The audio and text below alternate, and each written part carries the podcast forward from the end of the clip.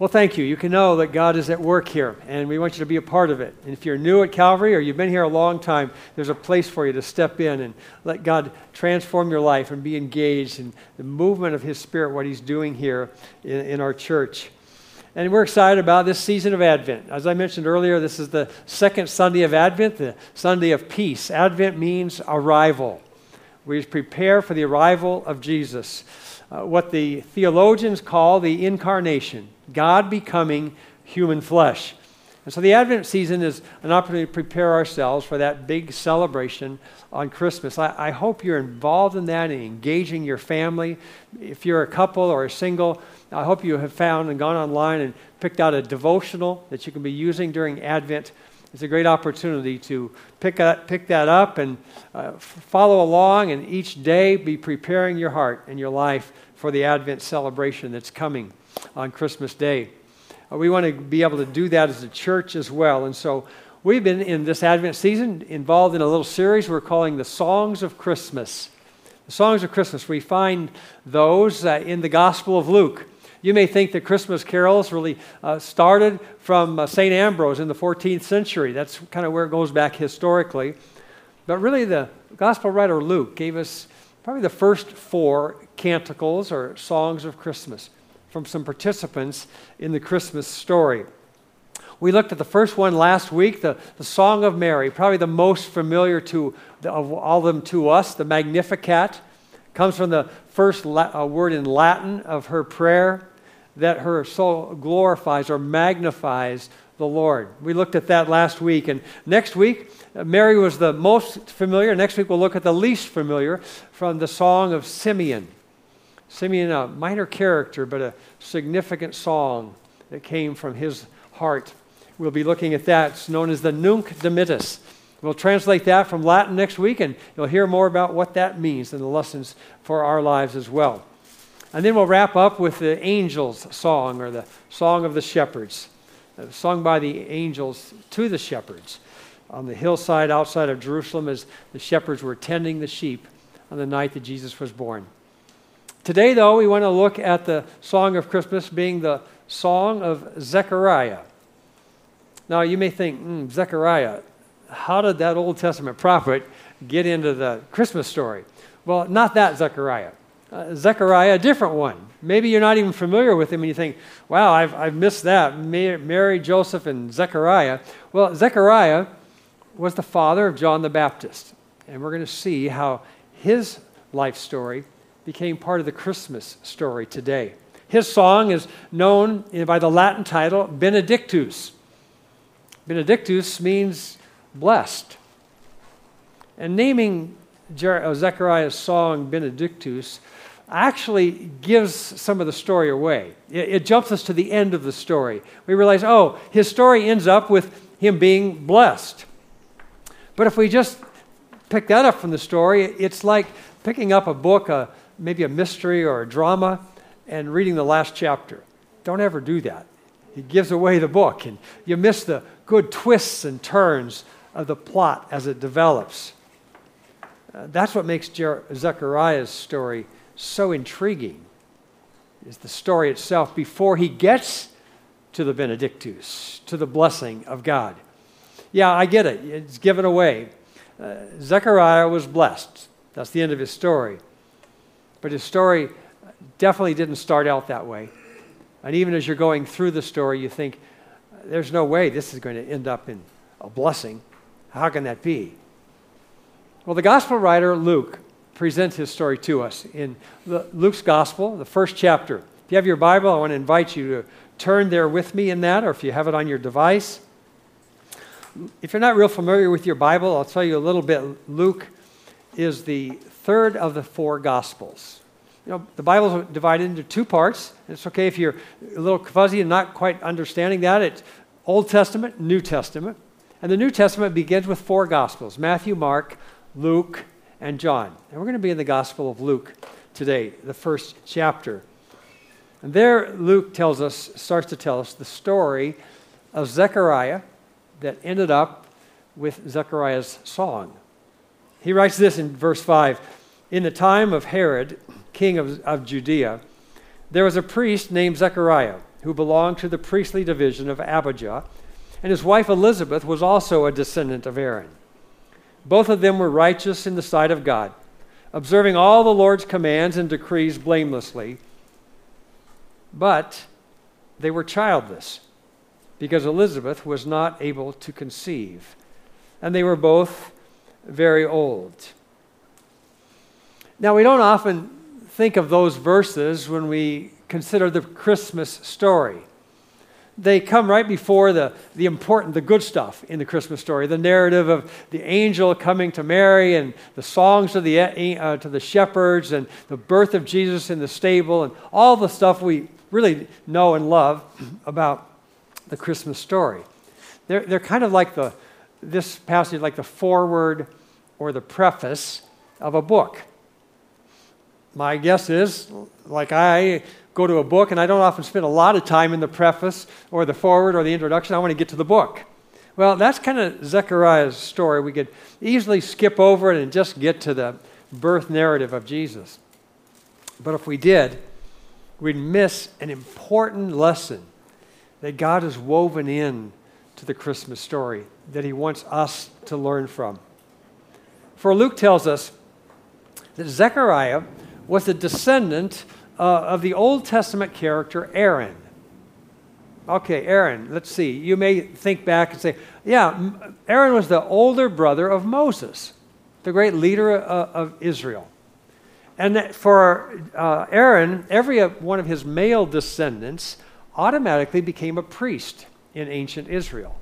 It was the line of the priests. And so Zechariah was a priest.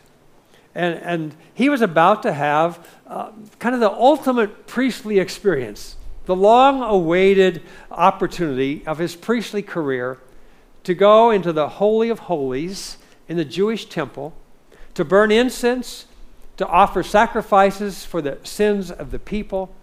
And that was the high point of every priestly career, to be able selected to do that. In fact, Luke points that out in verse 8. He said, Once when Zechariah's div- division was on duty and he was serving as priest before God, he was chosen by Lot, according to the custom of the priesthood, to go into the temple of the Lord and to burn incense. When the time for the burning of incense came, all the assembled worshippers were praying outside. You see, there were so many descendants of Aaron at this time in Israel's history, so many priests they developed sort of a lottery system to choose uh, which priest would serve in this role on a particular day.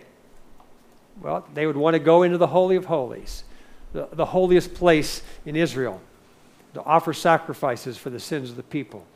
And Zechariah had chose, been chosen by Lot, by casting the dice in a sense, been chosen that this would be the day that he would get that honor the highest honor in his career. The Holy of Holies. It was the place where God dwelt among Israel. And the priest would take the incense, put it on the fire, and the smoke would rise from the fire. And it was symbolic of the prayers of the people going up to God. As they waited outside, and when they saw the smoke, they'd fall on their faces in worship and adoration and offer their thanksgivings and their petitions to God. And then, as it all ended, the priest would walk out, his arms extended from the Holy of Holies, and he'd offer God's blessing over all the people. And for any priest to be selected to do that role, it was a once in a lifetime experience. And this was the day that Zechariah was selected to do it. And as he's there uh, fulfilling that priestly role, he, he offers up before God the tragedy of his people, the people of Israel. Because they're at this time living under the murderous reign of King Herod. And so Zechariah is representing the people in their tragedy of what the, the situations of their lives. But at the same time, he's trying to hold up under his own personal tragedy. You see, Dr. Luke, the writer of this gospel, a physician, he notes that Zechariah and his wife Elizabeth were without children. Now, you may know that and realize that in that culture, uh, being childless was considered to be a curse. Uh, even the Greek word that's used to describe their childlessness is harsh and uh, pregnant with meaning. It's the word that's translated barren. It, it means empty, unfruitful, disgraced. Now, our English translation, the NIV, uh, softens that, makes it more politically correct, says they were, she was unable to conceive. But it's much stronger than that. She was barren. She was looked down upon in that culture. And so, the point Luke is making is that mingled with Zechariah's prayer on behalf of his people, Israel, were these longings, deep, heartfelt longings for himself and for his wife Elizabeth, who was barren. You see, at this point in his life, uh, he was doing his priestly duty, but feeling very unblessed. Like maybe we can do sometime, going through the motions of ministry, but there's so much going on inside of us when our hearts are broken. We feel spiritually barren. That's Zechariah at this point. And so, in the midst of all of this, as you see the plot begins to develop and thicken, in the midst of all of this, God intervenes in a dramatic way in the story. We see that in, in verse 11. It says, Then the angel of the Lord appeared to him. That's to Zechariah, standing at the right side of the altar of incense. And when Zechariah saw him, he was startled and he was gripped with fear. But the angel said to him, Do not be afraid, Zechariah. Your prayer has been heard. Your wife Elizabeth will bear you a son, and you're to call him John. He'll be a joy and a delight to you, and many will rejoice because of his birth, for he will be great in the sight of the Lord. Well, when Zechariah heard those words from the angel, from Gabriel, Zechariah, your prayer has been heard. I wonder if he quickly thought to himself, which prayer? The one for my people as their priest? Or the ones I used to pray for my wife? And this is where the story gets really interesting. It, the intrigue grows because the grammar that Luke employs here indicates that the angel was referring to his prayer for the redemption of Israel, for the people. And the implication here is that he and Elizabeth long ago had given up praying for a child. They were much too old. But the angel hadn't forgotten. God hadn't forgotten. One writer uh, put this, said this. He said, The world is shaped, shaped by two things stories told and the memories they leave behind. Well, for Zechariah and Elizabeth, their story had been one of being unblessed, without a child, barren. And the memory was that God just didn't care any longer. But God hadn't given up on Elizabeth and Zechariah like they had given up on him. For in this answer to Zechariah's prayer for Israel's redemption, the angel adds, Oh, by the way, those words you don't see there, but that's the point. P.S.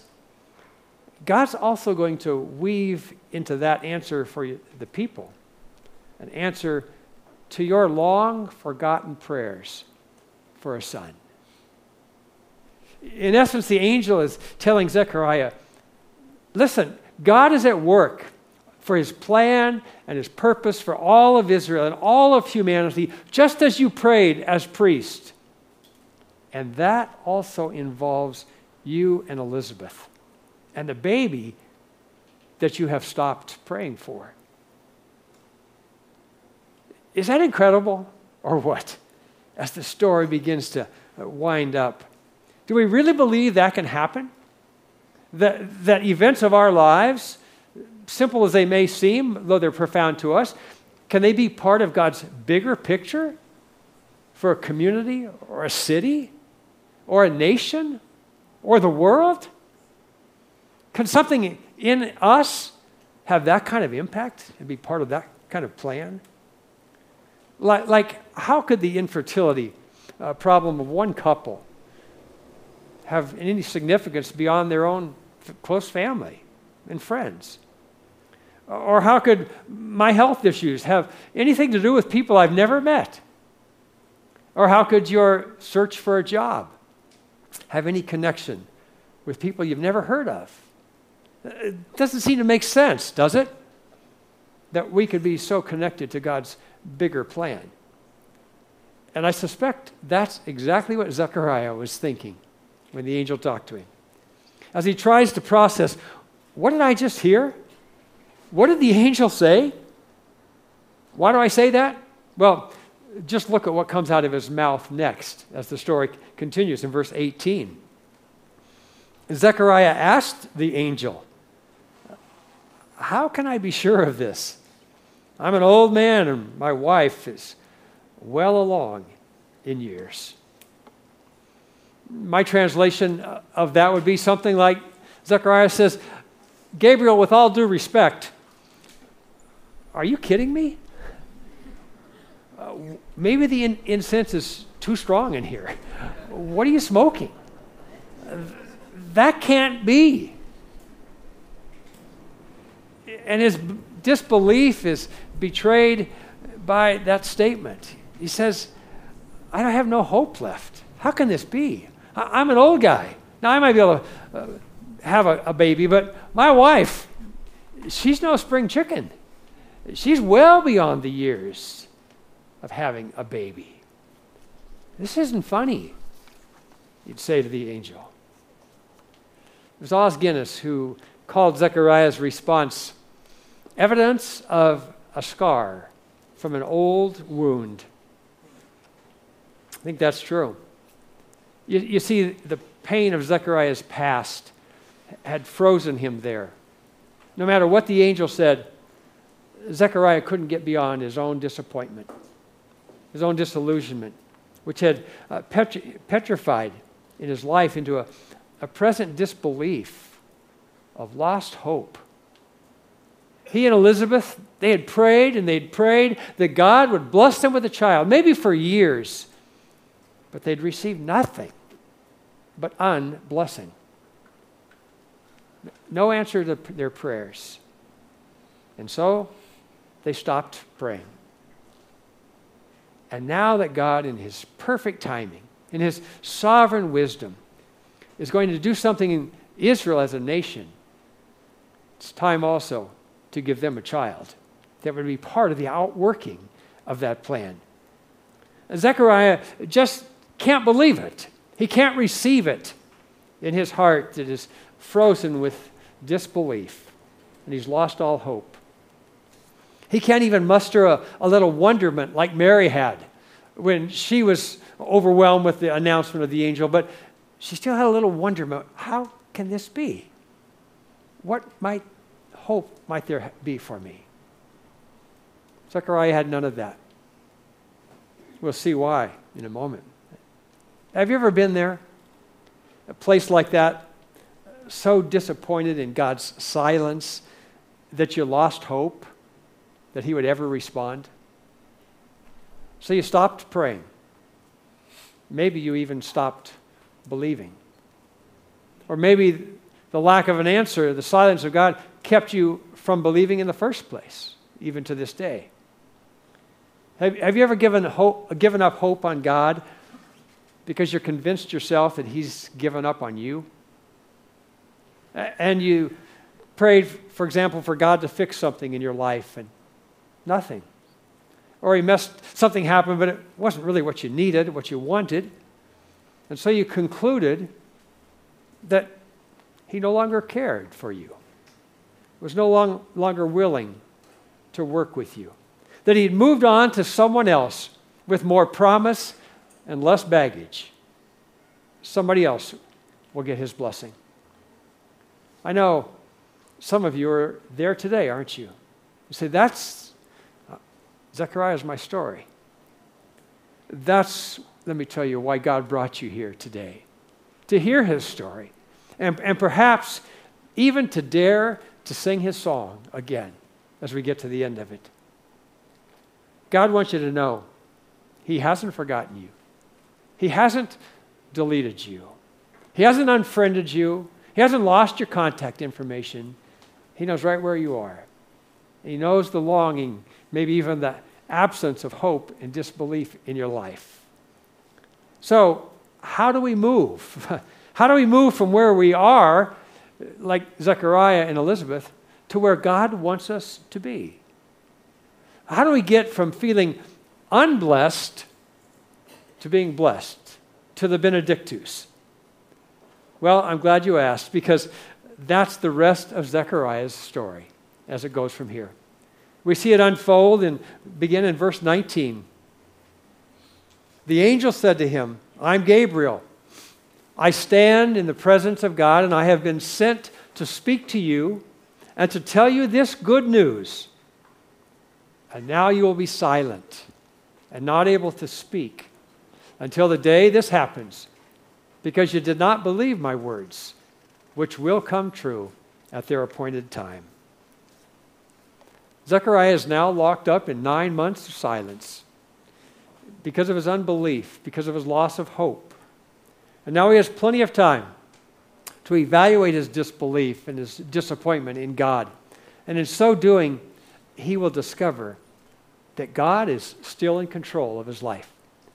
God is still interested and engaged in working out his plan in and through this new baby that God's going to give to them. But it's part of a bigger plan, a plan that he never dreamed possible. And God says, Trust me, watch me, allow me to work. And, and Zechariah has nine months to reflect on that.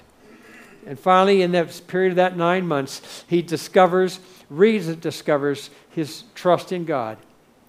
He renews his faith, restores his walk and his hope in God as he discovered that God hadn't forgotten him, that God still had a plan to bless him It was just part of a bigger plan than he ever realized. How do I know that? Because of what happened after the birth of their promised son, John. Uh, we see that in verse 64 as we slide down toward the end of the story. Just before his, he breaks out in song. And then the crowd there at the house made signs to his father, to Zechariah, the crowd that came around at the birth of the son of John the Baptist and, and they f- wanted to find out what he would like to name the child. So he asked for a writing tablet, and to everyone's astonishment, he wrote, His name is John, just the angel had told him previously. And immediately his mouth was opened, and his tongue set free. And he began to speak, praising God. And his praise was expressed in this beautiful song of Zechariah that the story concludes with. Uh, words like these, uh, it opens in verse 68. He says, Praise be to the Lord, the God of Israel, because he has come to his people and redeemed them. He has raised up a horn of salvation for us in the house of his servant David. A reference to the Messiah, to Jesus. Well, you already know now Gave it away at the beginning that Zechariah's story doesn't end with him being unblessed. That's why it's called the Benedictus, because he was blessed. In the end, he was blessed by God.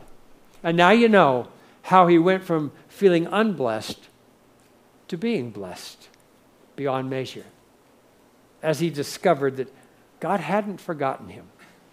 God hadn't moved on to someone else with greater promise and potential. God was only waiting for the right time, the full time, to reveal his blessing to Zechariah and to Elizabeth. And I suspect that there are some here today who uh, relate all too well to Zechariah's uh, Christmas journey. I know I've been there. Times in my life believing that God's silence equaled his unconcern. that he had moved on to someone else with more promise and greater faith, that I was left in the dust. Only to discover that no, God was there all along.